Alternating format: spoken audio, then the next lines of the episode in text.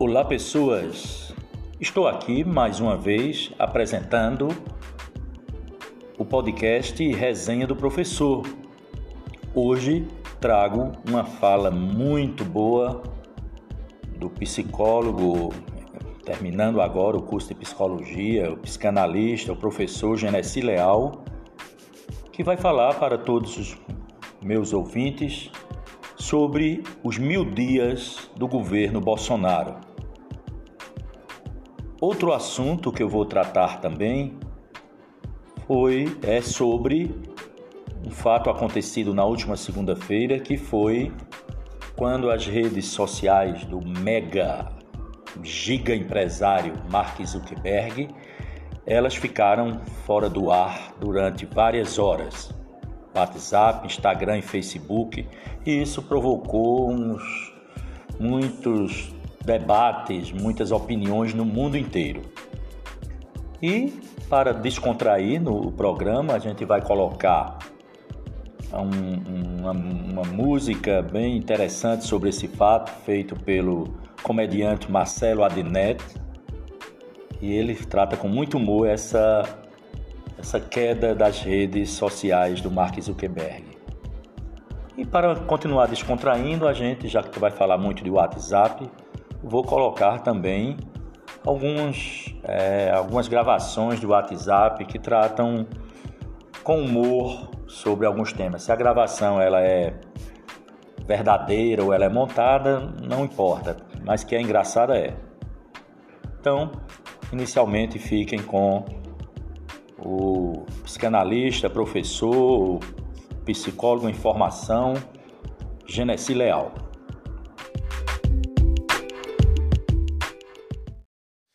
A minha participação hoje no podcast do professor é sobre os mil dias de desgoverno é, Bolsonaro. Nós podemos pensar essa é, comparação a partir da agenda ou da tentativa da agenda positiva que o governo está fazendo de mil dias de governo.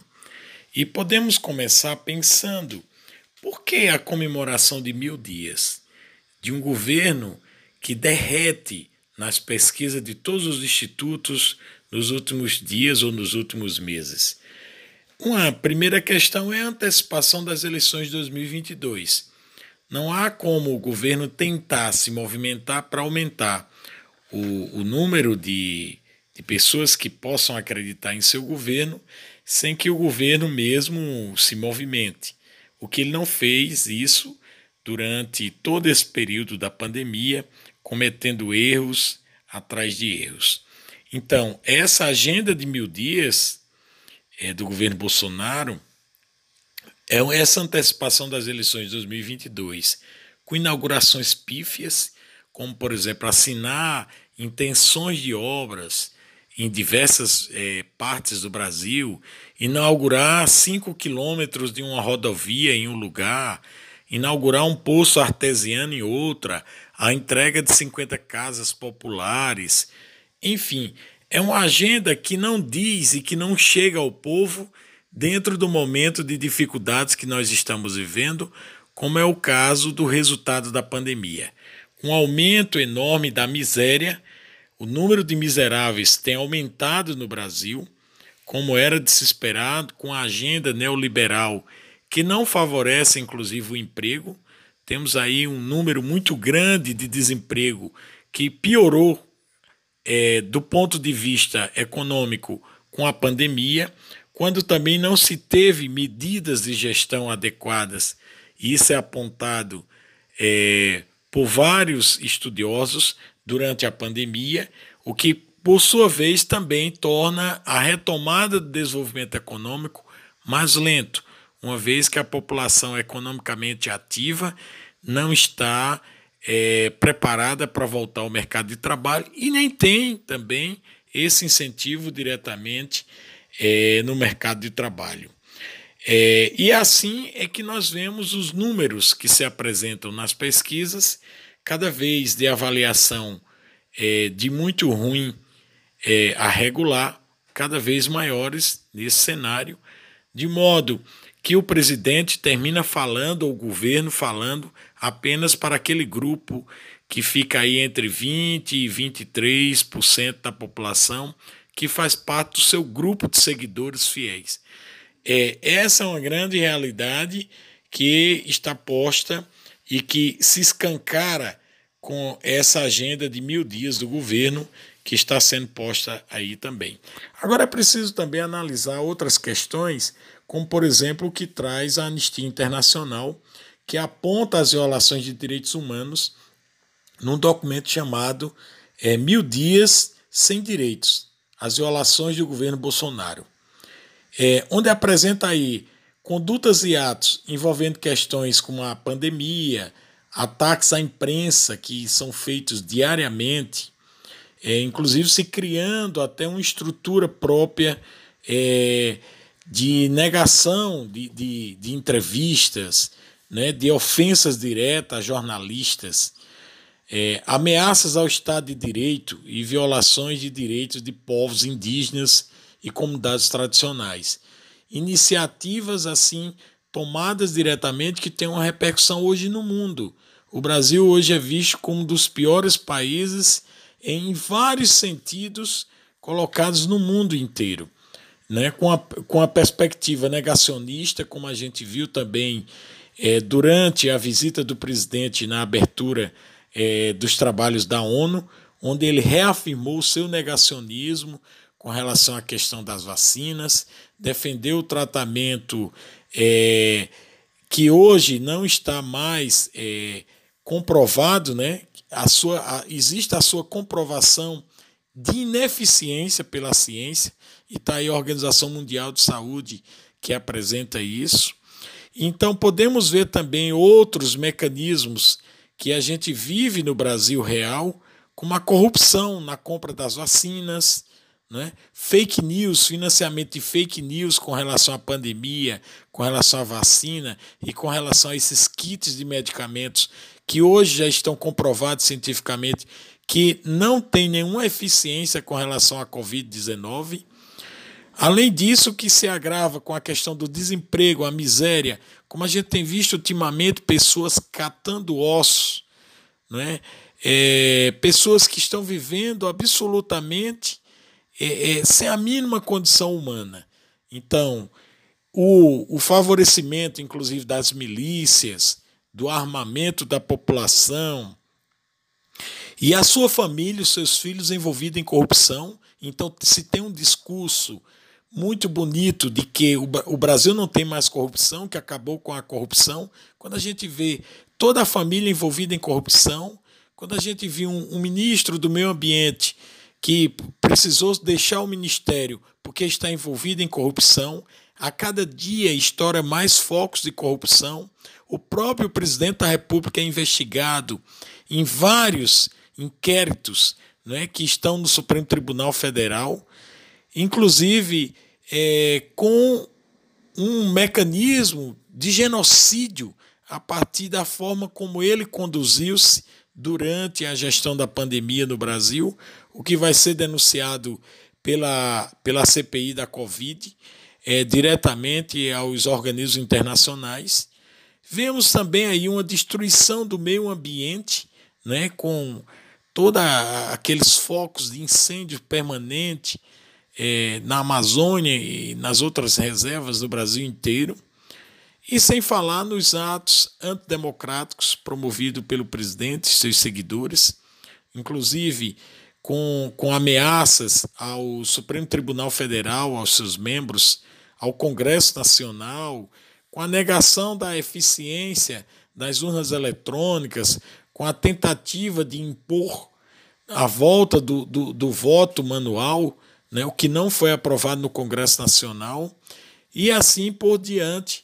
Nós vemos o tempo inteiro aí mil dias de desgoverno, onde uma agenda neoliberal na economia prevalece e não favorece diretamente aqueles mais pobres, aqueles que trabalham, inclusive sem a geração de emprego.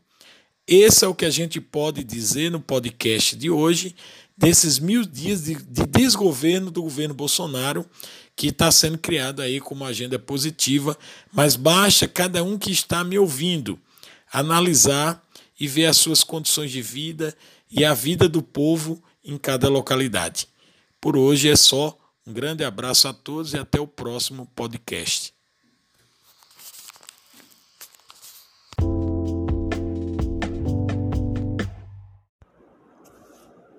A última segunda-feira, dia 4 de outubro, após as 12h40, 12h50, parece que o mundo parou, como diz Raul Seixas numa canção. Pare o mundo que eu quero descer. Na verdade, a dependência das pessoas com relação às redes sociais, ela é muito grande. Especialmente em se tratando de Brasil, do WhatsApp.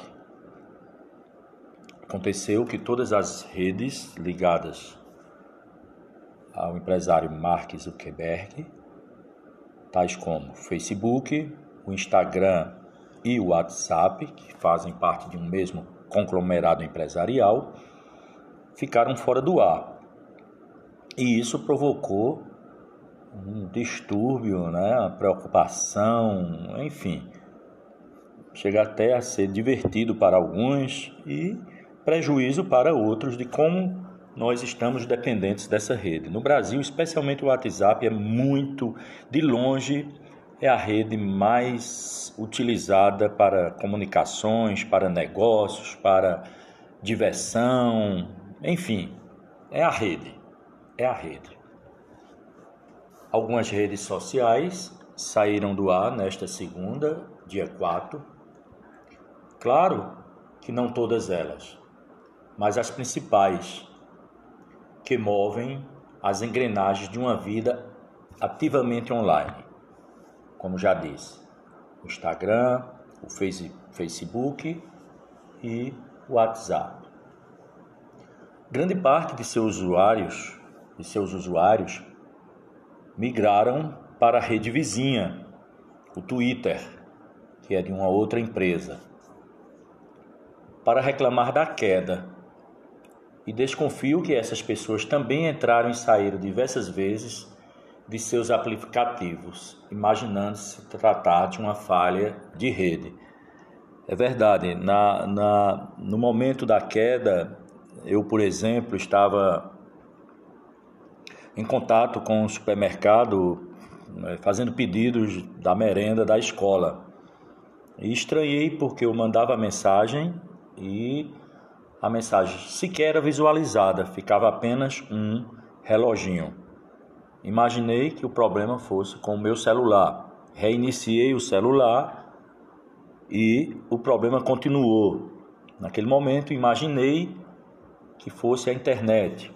Internet também reiniciada e o reloginho continuava lá, mostrando que ninguém visual, recebeu nem visualizou aquela mensagem.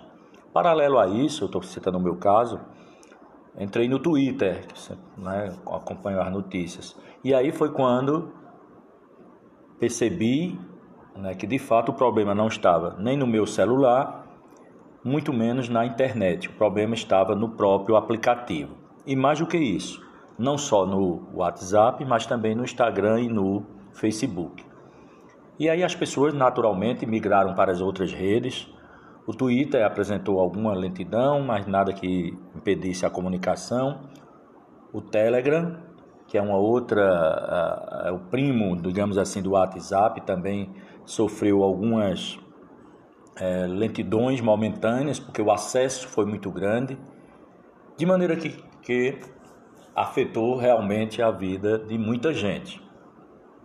A verdade é que entregamos nossa vida de mão beijada para esses aplicativos. Entregamos a ele tudo o que sempre quiseram.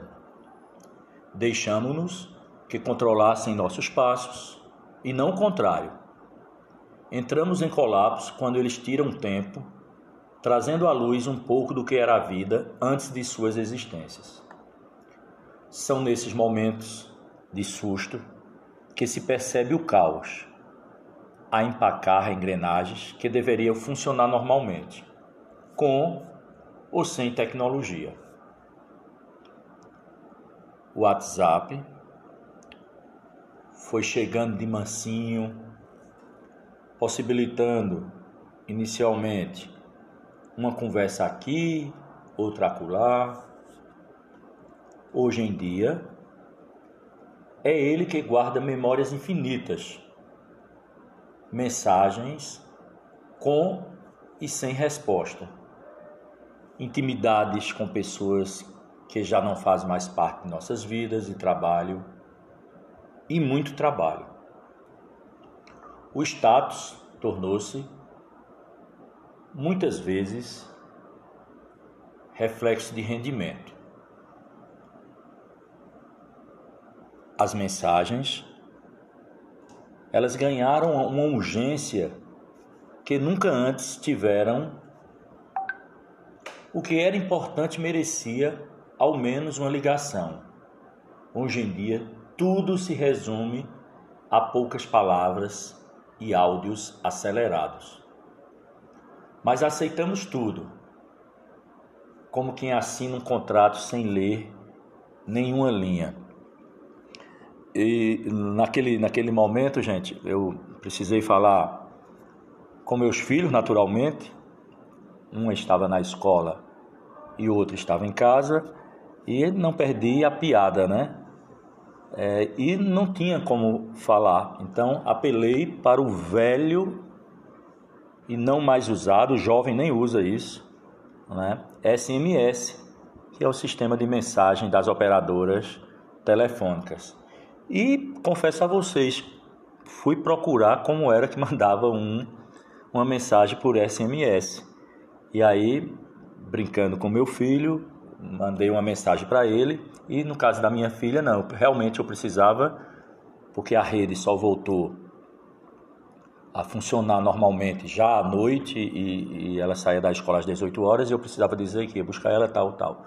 E aí utilizando a velha, o velho e bom SMS tão desconhecido para grande parte dos jovens que já nasceram, já começaram a se comunicar né, com as novas tecnologias, com as novas redes sociais. É interessante também ressaltar que muitas pessoas lembraram que existe telefone, não é? Porque as pessoas utilizam muitos smartphones para se comunicar através das redes sociais. Se utiliza para ligar mesmo, da, utilizando a rede, muito pouco. Então, nesse momento, muitas pessoas voltaram a utilizar o telefone. Eu, inclusive, para poder concluir a minha o meu pedido junto ao supermercado, que era urgente, pois já precisava da merenda já para o outro dia, voltei a utilizar o telefone fixo. Olha aí, o telefone fixo que fica sobre a mesa na, lá na minha sala, então o telefone fixo ele nem toca. E eu raramente uso ele, mas voltamos é, momentaneamente ao telefone fixo, ao sistema de mensagem das operadoras. O Instagram uma outra rede social que também ficou fora do ar, veio como uma revolução. A vida poderia ficar mais perto.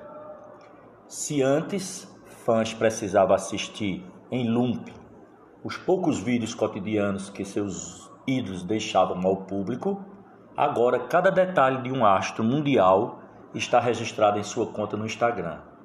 E o que parecia aproximar, distanciou. Afinal, o personagem ganhou mais espaço. Enfraqueceu, por assim dizer, a vida real. Os vídeos caseiros ficaram para depois. Sobre o Facebook, deixo os comentários para depois. Afinal, os jovens já não se importam com ele. E os maduros que ainda mantêm os seus perfis por lá o usam uma vez ao dia. A pane não os afetou. É interessante isso.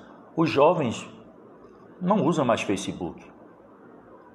Os jovens usam com muita intensidade, naturalmente, o WhatsApp, e para se mostrarem, como eu já disse aqui em outro programa, para se mostrarem né, e também verem os outros, usam muito o, o Instagram e, mais recentemente, a febre das redes sociais, que é o, o TikTok.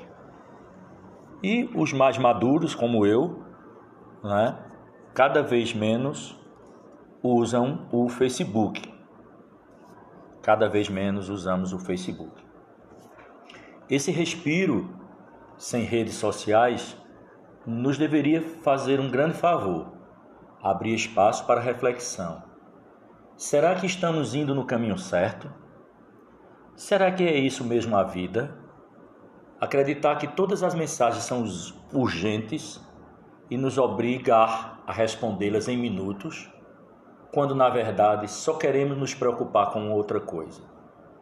Seria esse, seria mesmo esse o final com os aplicativos tomando posse de nossas vontades, assim de mão beijada, assinar contratos sem antes ler todas as linhas. Alguém já leu o contrato do WhatsApp quando faz adesão no seu celular? Eu não li. Vocês leem? A chance de dar meia volta e tomar as rédeas está aqui. E isso, depois de conquistado, não sairá do ar ou entrará em pânico. De qualquer modo, viva as redes sociais, mas precisamos fazer também uma rápida reflexão para saber o quanto estamos dependentes dela e se isso nos está, nos está, nos está trazendo ganho ou atraso na nossa vida. São perguntas, tão somente perguntas.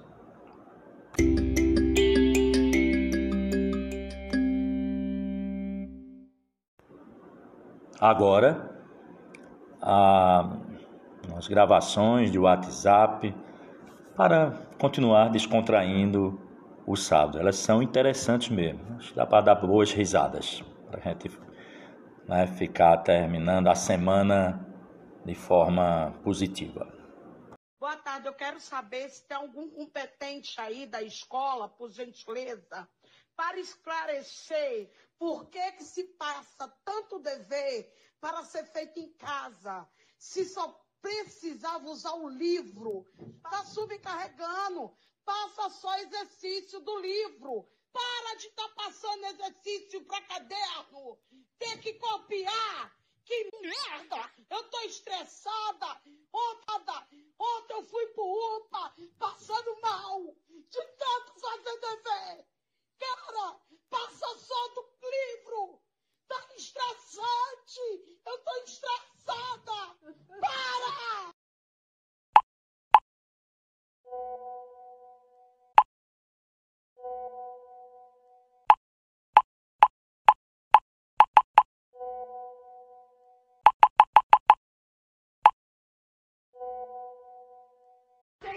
Olha, vou te falar um negócio na boca porque eu não quero brigar, tá? Mas desliga essa merda. Mas é o seguinte, segunda-feira eu vou na escola dele e eu vou desmatricular ele dessa escola, tá? Chega, acabou. Já falei para você que isso não dá certo. Essa merda de aula online não existe. Não adianta, não funciona. Tá entendendo? É, o menino fica aqui que eu tenho que entrar com ele três vezes ao dia. Eu tenho que entrar com ele no computador para assistir aula. Eu tô assistindo aula com ele, cara. Eu já passei dessa fase. Eu não quero. Eu não quis na minha época. Eu repeti três vezes a sétima série porque eu não queria estudar. Eu não vou estudar agora depois de velho. Tá entendendo? Tá constrangedor para mim, cara. Fica ela de um lado lá fazendo pergunta para as crianças. A internet é uma merda. A informação não chega para as crianças no, no, no, mesmo tempo que chega pro outro. A internet de um tem 2 GB, a outra, ah, a minha tem 3 mega. Tem 3 mega que tava pedindo Wi-Fi emprestado outro dia aqui de casa. Não tem condição não, cara. Tá entendendo? Não tem condição. Pega esse dinheiro da escola, a gente contrata um amiguinho que esteja limpo, puro, sem o vírus, para ficar brincando com ele aqui em casa o dia todo. Tranca os moleques no quarto, faz pipoca de micro-ondas que vai ser mais barato. Tá entendendo? Eu não tenho condições, cara. Eu tô quase me matando. É toda hora tem que entrar na merda do computador. E eu fico constrangido. Porque tem coisas, cara, que eu não lembro. Não lembro, não, não sei. Tá entendendo? Agora há pouco foi, ah, ah separe, não sei o que é a sílaba tônica. Eu não sei o que é sílaba tônica, não sei o que é sílaba, quanto mais tônica. Eu só sei da água tônica, é o que eu sei. Ontem foi perguntar, ah, resolva a expressão. Pergunta pro papai aí, João P, qual é a expressão? A expressão? Fala pra ela que a expressão é essa que tá no meu rosto, de ódio dessa menina. Tá entendendo? Que eu não tô aguentando. Olha, eu vou te falar um negócio, eu agarrei implicância com essa professora, tá entendendo? Não vai dar certo. Então é o seguinte, tira ele da escola, ano que vem ele volta, tudo normal. Eu repeti três vezes a sétima série, ele perdeu um ano, não vai doer nada, na boa. É o que eu levo ele para trabalhar, é bom que traz um dinheiro para casa. Ó, a merda do desenho, ele sabe todos os personagens. É Kiko, é Chaves, Seu Barriga, é, He-Man, She-Ra, ele sabe a porra toda. A porra do dever ele não sabe. Então, se tá no comercial, você vai diminuir a TV, que o papai vai falar com a mamãe aqui rapidinho e eu volto para falar contigo. E já falei que eu não quero esse negócio de Lucas Neto também aqui nessa casa. Hein? Oi, boa tarde, tudo bem? Tudo ótimo comigo. Aliás, tudo. Tomei 13 gotinhas de revolta, sabe? Tô ótimo. Tô zen. Deixa eu tirar uma dúvida aqui com você. A guarda do nosso filho é compartilhada, não é isso? Então, então compartilhe um negócio comigo aqui. Você sabe o que é proparoxítona? É porque o seu filho não sabe o que é. A tia dele não sabe o que é. Aliás, a professora não sabe o que é nada. Eu já larguei de mão. Tudo ela pergunta para as crianças. Eu, é o dia inteiro fazendo perguntas. Ela não sabe nada. Ô pessoa curiosa. Ah, quanto é que é 2 mais 2? Proparoxítona. Quem descobriu o Brasil? Ela não sabe nada. Vai cair no meu colo. Pai, o que, que é proparoxítona? Cara, a última vez que eu ouvi falar de proparoxítona, eu não sei se foi no hospital que eu tomei na veia, eu não sei se o médico mandou tomar de 12 em 12 horas, eu não lembro. Aí eu vou falar o que para ele? Ah, entra, entra no Google, lê a bula. Não posso falar isso para criança. Aí agora parou, sabe para quê o intervalo? Para recreio. Até recreio. Só que o menino almoça uma e meia, duas horas. Três horas ele tá com fome aonde? Mas não, ele vai lá na dispensa. Aí vai lá pegar o biscoito. Aí pega o Mirabel, pega o Mirabel. É, qual é o biscoito? É o Wafe, uma porra. Aí pega lá o todinho, o Mirabel, pra levar pra frente do computador pra mostrar pros garotos que tá comendo todinho. Todinho. Só que ele não come, não tá comendo, porque ele acabou de almoçar. Ou seja, está fudendo a minha dispensa. Eu tô surtando. Eu não tô conseguindo trabalhar, não tô conseguindo. Aqui, ó. E aqui, ó. Nuca. Já deu dor na nuca, a pressão. Tu quer ver? Eu já já vou, eu vou te mostrar. Pô, na boa, me ajuda aí, cara. Ele vai pra aí quando? É segunda-feira? Tu não quer pegar ele hoje à noite, não? Oi, meninas, boa noite. Já que isso aqui é uma rede de ajuda, multa, eu quero saber das meninas aqui do grupo, as mães, se tem alguém mais surtado ou sou só eu mesmo. Porque vou ser muito sincera com vocês, aqui em casa acabou, viu? Acabou paciência, acabou serenidade, acabou responsabilidade social, acabou tudo aqui, não estou mais dando conta, não. Não dou conta. Não dou conta, tô surtada, entendeu? Essas crianças precisam voltar para a escola urgente, pelo amor de Deus.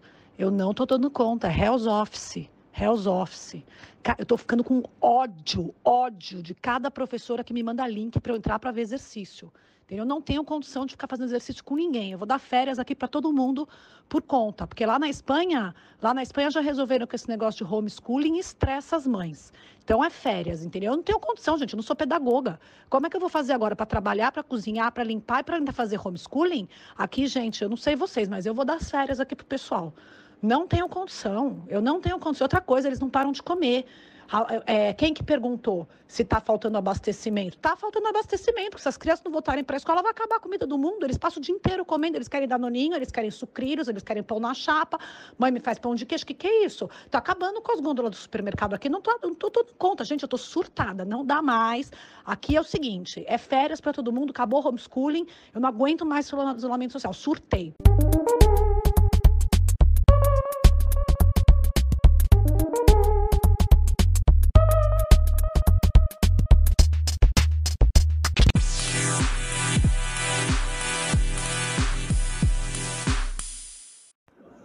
Escutem a paródia agora, muito engraçada, do Marcelo Adnet. Alô, nação tuiteira! Chegou! Chegou a hora! Caiu! Ai, meu Deus, caiu o zap zap do meu povo! Ficamos sem conexão de novo. Pensei que é problema do Wi-Fi. Ai, ai, ai, oh meu Deus, me enganei. Era um problema no sistema, ou pior, um problema de conexão, hackeamento. Tudo pode no momento em que a tecnologia toma conta da nação. Spyware, myware, tem alguém me observando? Tapa a câmera e o áudio. Ai meu Deus, tô tweetando. Esse tweet todo mundo pode ver. Navegando nessas ondas, vou conectar você. Steve Jobs tem todas as nações. Zuckerberg comandando os bilhões. Quem tá por trás dessa loucura de todo o bafafá? Só quero é me reconectar. Eu não quero Telegram. Espero até de manhã pra você voltar pra mim e se mandar um áudio muito grande. Vou falar em duas vezes, vou acelerar. Quero ouvir bem rapidinho o que tu tem pra dizer. O controle em minhas mãos, já sei o que vou fazer. Mas eu sou brasileiro, tô aqui de bobeira, mandando áudio no Twitter em plena segunda-feira.